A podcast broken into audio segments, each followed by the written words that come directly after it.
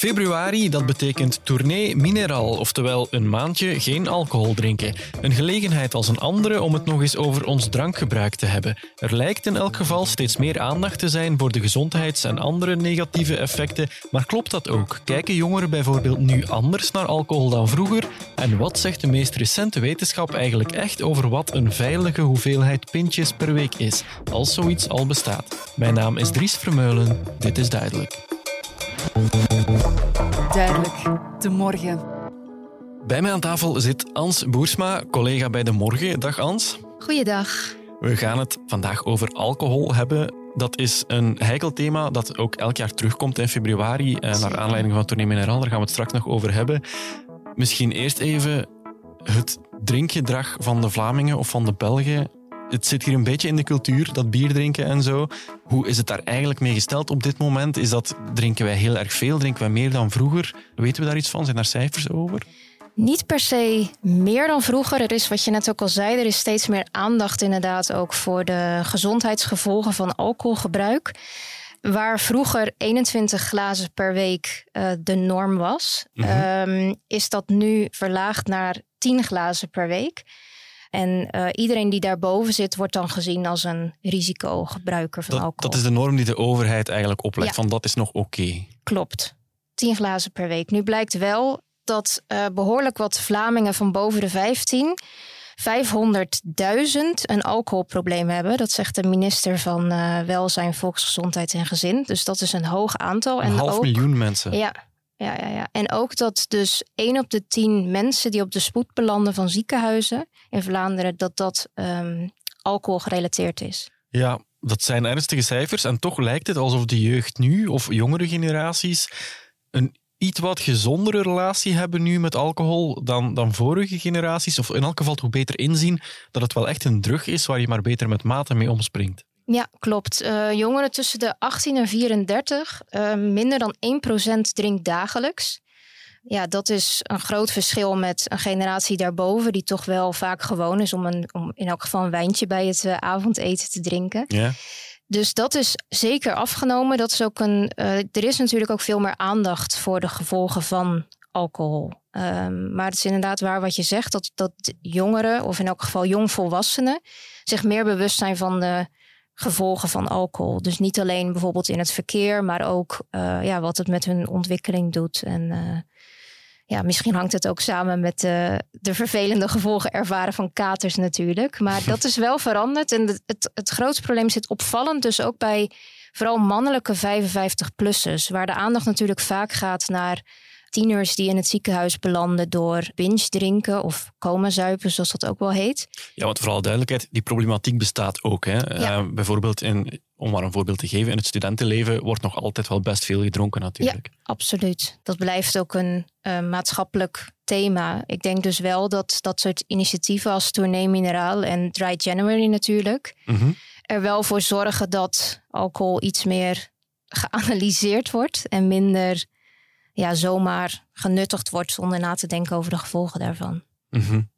Jij sprak vorige week voor onze krant met een Nederlandse prof, Nico van der Lely. Die heeft er een beetje zijn levenswerk van gemaakt om jongeren van ja, de fles ja, af te helpen. Ja. Uh, en, en, zijn initiatief komt nu ook naar Vlaanderen. Hè? Kan je daar iets over vertellen? Dat is het initiatief van uh, Nico van der Lely inderdaad. Die is uh, sinds 2021 betrokken bij de leerschool, leerstoel excuus, jongeren en alcohol aan de Universiteit van Antwerpen. En hij heeft dus inderdaad een polykliniek jeugd en alcohol opgezet. In Nederland zijn dat er nu twaalf. Daar komen jongeren terecht of tieners die na een spoedopname dus ja, normaal gesproken weer naar huis gestuurd worden. En die Mhm. gaan nu naar die polykliniek door. En dan wordt er gekeken van wat is er nodig. Uh, die jongere gaat in gesprek met een kinderarts en met een psycholoog. En hij komt nu inderdaad ook naar België toe. En dat zal hij niet opzetten. Hij gaat dat coördineren. Dus daar zijn inmiddels best wel wat kinderartsen bij betrokken. En dat begint in Antwerpen en gaat naar alle waarschijnlijkheid ook wel snel in Gent geopend worden. Mm -hmm. Ja, ik, ik heb je interview gelezen met hem. Uh, hij is redelijk hard hè, wat uh, alcoholgebruik Zeker, betreft. Ja. Ik herinner me bijvoorbeeld dat hij zei... op maandagavond na een lange werkdag een glaasje wijn verdiend hebben, dat is onzin, dat zou je eigenlijk niet meer mogen doen. Ja, ook een beetje saai, hè? Hij zegt... Ja, maar dat vinden we dan, hè? Zonder alcohol is het leven saai. Ja, dat is een beetje toch dat idee wat daaraan vasthangt. En dat, dat is denk ik ook wel moeilijk weg te krijgen. Maar hij zei tegelijkertijd ook... Alcohol is ook een mooi product, maar we, we, we waarderen dat niet genoeg in Nederland en België. Um, en hij gaf als voorbeeld Italië, waar jongeren zo mondjesmaat alcohol leren drinken. En als op, opgelegenheden en zo een beetje wijn bij een goede maaltijd. En hij is dus heel erg tegen bijvoorbeeld eh, voetbaltrainers die na een wedstrijd biertjes uitdelen aan jongeren. Hij heeft een beetje de schuld gelegd bij de volwassenen of de ouders en de begeleiders die te makkelijk alcohol aan jongeren geven of daar te nonchalant mee omgaan. Dat ze niet weten wat hun kind drinkt. Mhm. Ehm, en hij zei ook: het probleem is niet per se met een biertje. Het, is, probleem is dat kinderen gaan mixen en dat daar uh, allerlei soorten drugs door die drankjes heen gaan. En ouders hebben echt geen idee. Dus hij is daar vooral, ja, hij heeft daar een hele stevige mening over. Ja. Ja. Nu, om een beetje van dat idee af te raken, dat je alcohol nodig hebt om plezier te maken of dat het leven saai is zonder alcohol, mm. komen er dan initiatieven zoals Dry January en bijvoorbeeld ook Tournee Mineraal bij ons. Dat bestaat al een aantal jaren, geloof ik. Dat je, voor wie het niet kent, het idee is dat je de hele maand februari geen alcohol drinkt. Precies. En één op de vijf volwassen Vlamingen doet daaraan mee. Dus het is jaarlijks dat is best veel. Ja, ja, het is, een, het is best wel een succesnummer waar ook niet is blijkbaar ook niet heel trendgevoelig, want het gaat al zeven jaar mee en het, uh, heeft, uh, ja, het is nog steeds heel succesvol. En ja, dat is inderdaad ook opgezet. één, voor meer bewustwording over alcohol. En twee, ook, er hangt ook altijd een, uh, een fundraiser aan vast voor um, kankeronderzoek. Ja, een maand geen, maand geen alcohol. Doe jij mee aan tournee um, ik, moet, ik moet zeggen van niet, nee. Nee. ik was net even aan het denken, heb ik deze maand al iets van alcohol gedronken? En ik denk het wel. Het zal niet veel geweest zijn, maar toch iets. Volgend jaar. Ja, volgend jaar doe ik het zeker. Of je kan ook gewoon maart. Eigenlijk kan je, kan je zelf ja, je kan dit altijd doen. En het, het, het leuke aan dit initiatief is wel... Um, in het begin werd er gezegd... ja, maar ja, dan krijg je dat mensen dan in maart gaan inhalen. Dus dat ze dan heel veel gaan drinken. Nou, dat blijkt dus niet zo te zijn. Uh, mensen die meedoen, acht op de tien mensen houdt het ook vol. Uh, de hele maand. En mensen die meedoen, die hebben dan wel zo'n midlange eh, termijn van effect. Ik gok dat het tot de zomervakantie is ongeveer. Ja, ja dat mensen in elk geval van 10 glazen per week naar 8, dat dat dus afneemt. En dat dat dus wel een blijvend zo wat langer doorsluimert dan alleen die maand februari.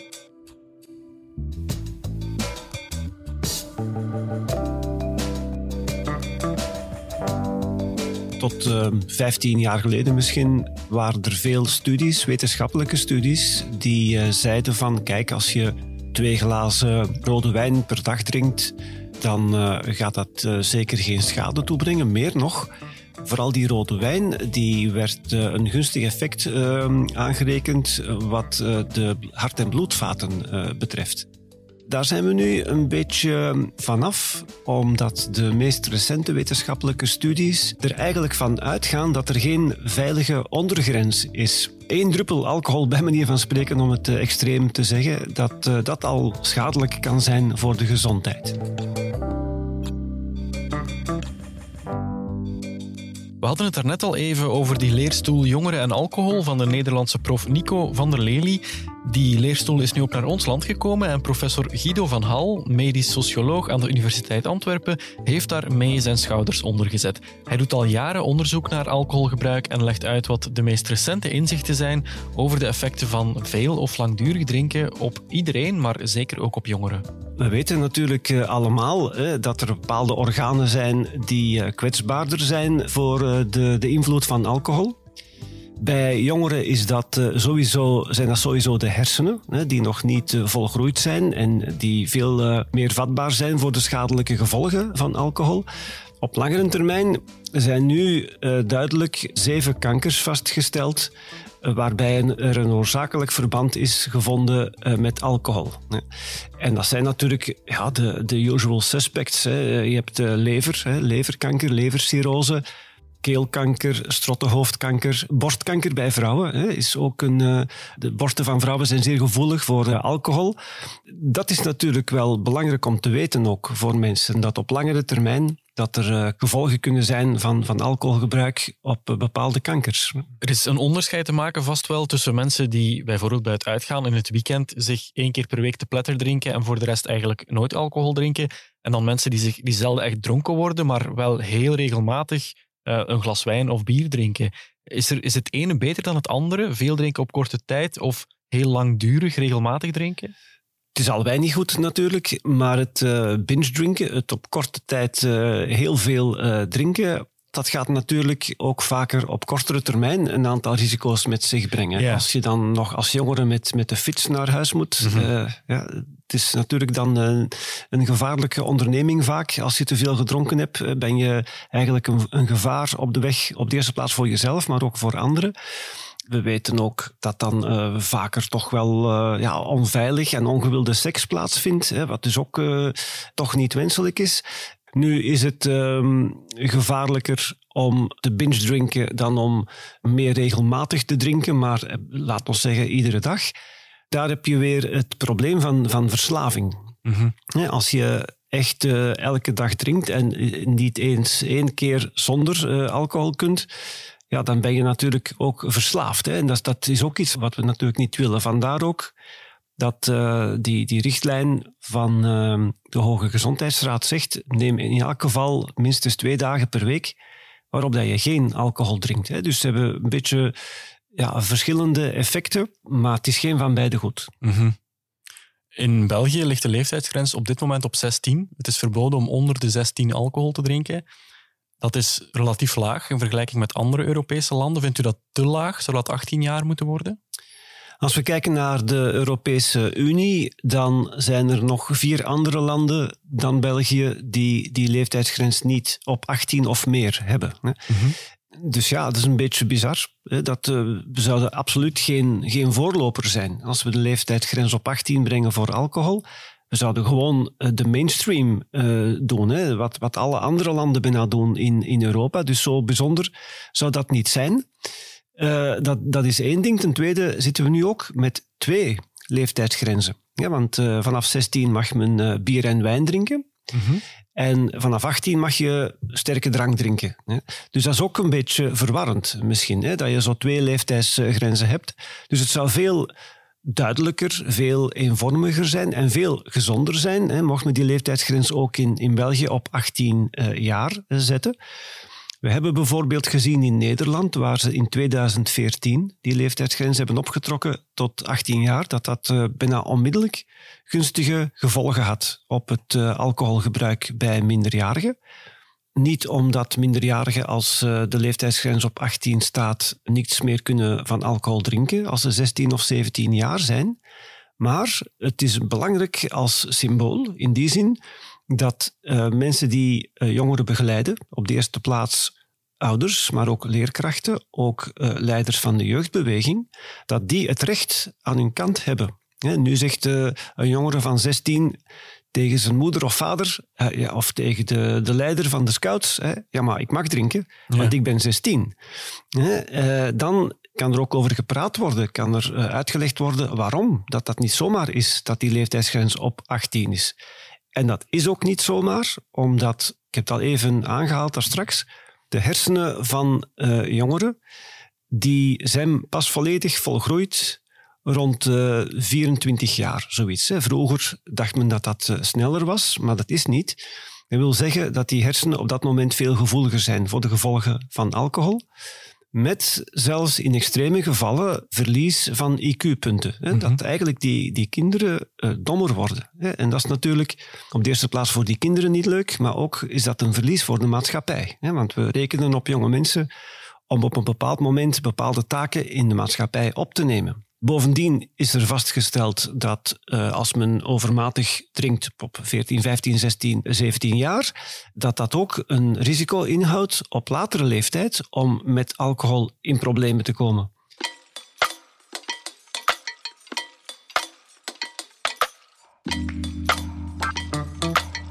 Ja, vroeger, uh, toen in onze studententijd, kwam dat zo onder de studenten ter sprake. En ik was toen in een tijd nog een redelijk hevige drinker en ik dacht, elke dag toch is niet slecht om daar eens aan mee te doen.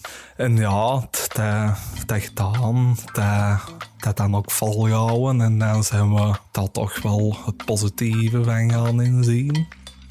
Dat stoppen met alcohol heel wat positieve gevolgen kan hebben, dat ondervond Niel op de Beek. Hij is 32 en deed drie jaar geleden mee aan Tournee Mineraal om vervolgens nooit meer opnieuw te beginnen drinken. Laurens Bervoets ging met hem praten.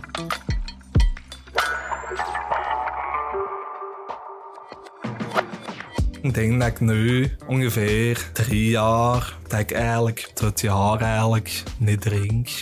En ja, daarvoor was dan nog eens een periode dat ik een paar jaar niet dronk. Maar ja, ik zeg het, blijft altijd toch zeker door die sociale druk en echt dan maten die dat zeggen van ja, we gaan een drinken en uh, drink er nou ook eens in en zo. En, of dat ze dan iets gaan bestellen en dat ze dan toch een, een pintje meepakken of zo. En dat dat al aan staan en je denkt van ja, ik denk dat de meeste mensen die dat niet drinken, dat, dat die dat herkennen.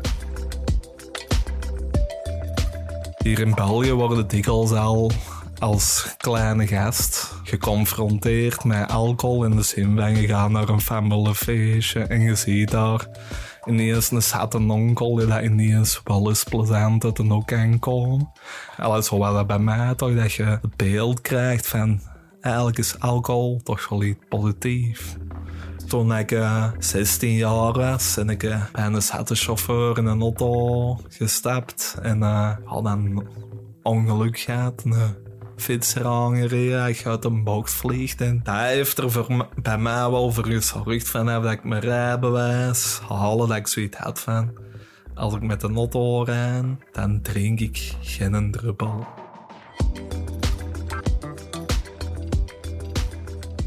Van mij mag tournee mineraal op een grotere schaal uitgebreid worden. Dat dat...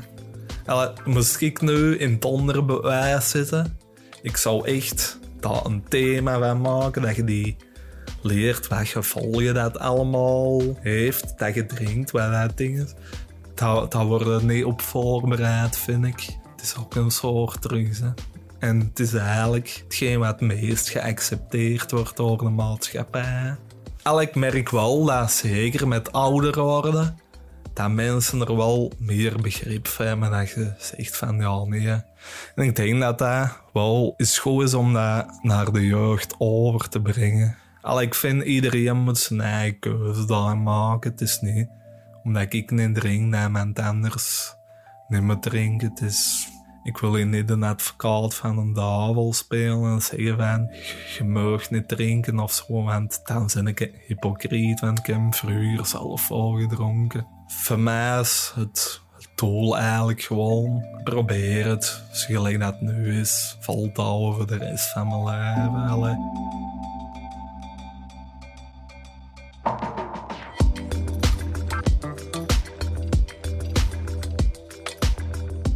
Professor Guido van Hal, we hadden het eerder al over die drankcultuur die we toch wel hebben, zeker die biercultuur ook hier in België. Het lijkt soms wel alsof je de rare bent als je geen alcohol drinkt, of dat je het echt nodig hebt om plezier te beleven op feestjes of iets dergelijks. Hoe problematisch is onze houding eigenlijk tegenover die drug die alcohol toch wel is? Ja, die biercultuur. Hè. Ik geef altijd aan mijn studenten ook het voorbeeld van um, de, eh, de, UNESCO uh, Immaterieel Werelderfgoed. Mm -hmm. We staan op die lijst op, hè, zoals Carnaval Aaster ook opstond ooit een keer. Wij staan nog altijd op die lijst met uh, onze biercultuur. Dat wil zeggen dat we die ook moeten onderhouden. Uh, dat uh, is iets dat men bij het begin, als men op die lijst komt, moet men ja, dus aangeven dat men bereid is om die, om die biercultuur in dit geval dan ook te onderhouden. Dus dat is natuurlijk iets dat in onze cultuur zit. Nu zie ik wel dat er een evolutie is. Ja. bijvoorbeeld inderdaad is nog wel op uh, een aantal plaatsen en in bepaalde uh, groepen van mensen uh, dat men raar kijkt als iemand is geen alcohol bestelt. En, dan vragen ze, ja, is er? Ben je ziek? Is er iets gebeurd? en wordt je misschien toch een beetje gepusht, de, wordt de druk wat, wat hoger om, om toch iets alcoholisch te bestellen. Maar anderzijds zie ik toch wel een evolutie, wat ik bijvoorbeeld heel weinig, gelukkig heel weinig nog, uh, nog hoor en zie. En wat vroeger wel het geval was, is dat mensen, als ze moeten autorijden, toch voorzichtig zijn geworden. En uh, zeggen van, nee, ik drink uh, geen, geen tweede bier meer, want ik moet nog rijden. Ik ben Bob. Dat is toch iets, denk ik, uh, dat je dertig jaar geleden stapten mensen gewoon na vijf duvels uh, achter het stuur. Hè? Ja. Dus dat, dat, is één, één ding dat ik toch zie dat, dat evolueert, hè? waar de geesten een beetje in een bepaalde richting komen naar minder en minder gevaarlijk gebruik van, van alcohol. Wat ik ook uh, opmerk is dat uh, je op recepties toch, uh, als het niet uh, zonder alcohol is, dan toch geregeld ook alternatieven zijn. Niet-alcoholische alternatieven, mocktails, ook heel lekkere drankjes uh, soms, waar mensen dan die normaal een cava zouden nemen, uh, zo eens een mocktail proberen en zeggen, ah, dat is ook toch wel lekker. Hè? En dan er nog een tweede nemen bijvoorbeeld. Mm -hmm. hè? Dus dat is toch meer dan vroeger. En zelfs uh, ja, heb ik toch de laatste tijd geregeld een receptie meegemaakt waar geen alcohol is, hè? waar het enkel niet-alcoholische dranken zijn. Dus uh, ik denk, ja, we hebben ook met roken natuurlijk, met tabak, zo'n hele evolutie gekend. Hè, van het roken in de restaurants, hè, stel je voor, uh, roken in cafés. Ja. Uh, dat is nu ondenkbaar. Natuurlijk, gelukkig hè, is dat wettelijk nu verboden. maar het gaat ook verder. Hè. Je ziet met die tabak dat men nu zelfs zegt, ja, in voetbalstadions, hè, die open lucht toch, toch zijn, hè, dat mag ook niet meer gerookt worden. de zo van Antwerpen, Plankendaal, hè, mag niet gerookt worden, uh, uitgezonderd bepaalde plaatsen hè, die, uh, waar rokers nog terecht kunnen. Dus zo'n zo evolutie zie ik ook wel min of meer, zij het niet zo snel, toch gebeuren voor, voor alcohol. Ook ondersteund natuurlijk door de wetenschappelijke evidentie. Dat het niet goed is hè, om zelfs maar twee glazen per dag te drinken, waar dat vroeger nog een mooi excuus was eigenlijk, is dat ook weggevallen. Denkt u dan dat alcohol op termijn eerst op veel plaatsen en dan ooit misschien zelfs overal verboden zal zijn? Dat hoop ik niet. Hè. Uh, niet uh, omdat mensen nog uh, veel moeten drinken, maar omdat een, een, verbod meestal niet het beste idee is. we hebben gezien wat er is gebeurd in de Verenigde Staten in de jaren 20, 30 van de vorige eeuw. Ja. de drooglegging, de prohibition, waar het dan ondergronds gaat of ging hè, op dat moment, waar de maffia het overnam, alcohol van gigantisch slechte kwaliteit werd gemaakt, waar mensen ziek of blind uh, van worden. Uh, dus ik denk dat een verbod geen goed idee is. Maar uh, dat het nog verder gaat in die evolutie en dat mensen, en ook denk ik de, de jongere generatie wel, hè, dat die bewuster gaat omgaan, voorzichtiger gaat zijn met, met alcohol dat jonge ouders uh, dat ook in hun opvoeding uh, mee gaan nemen. Want dat is natuurlijk ook als voorbeeld, uh, model, rolmodel voor de kinderen, is dat ook heel belangrijk. Dus dat, dat zie ik wel, hè, dat het ja, een, een beetje een natuurlijke evolutie gaat zijn. Maar een verbod, dat, dat moet er voor mij absoluut niet komen. Nee, maar denkt u dan dat we, dat we het ooit zo raar gaan vinden als bijvoorbeeld roken? Als iets dat je echt wel beter niet doet? Dat zou kunnen, maar dat uh, verwacht ik niet in de eerste 10 tot 15 jaar. Hè. Dus het zal iets uh, van lange adem zijn dan. Uh, maar ik denk wel dat het zou kunnen, hè, dat we in die richting, in die richting gaan evolueren. Mm -hmm. Oké. Okay. Professor Guido van Hal, dankjewel voor uw tijd. Graag gedaan. Ik bedank ook mijn collega Ans Boersma en ik bedank Laurens Bervoets van Hoorstroom voor de reportage. U, beste luisteraar, bedank ik natuurlijk ook weer om erbij te zijn. Als u wenst te reageren, kan dat zoals steeds via podcasts.demorgen.be. En dan verwelkom ik u heel graag volgende week donderdag opnieuw voor een nieuwe aflevering. Wie meedoet aan Tournee Mineral wens ik natuurlijk heel veel succes en ik beloof dus dat ik volgend jaar ook zal meedoen. Heel graag tot volgende week. Dit was duidelijk.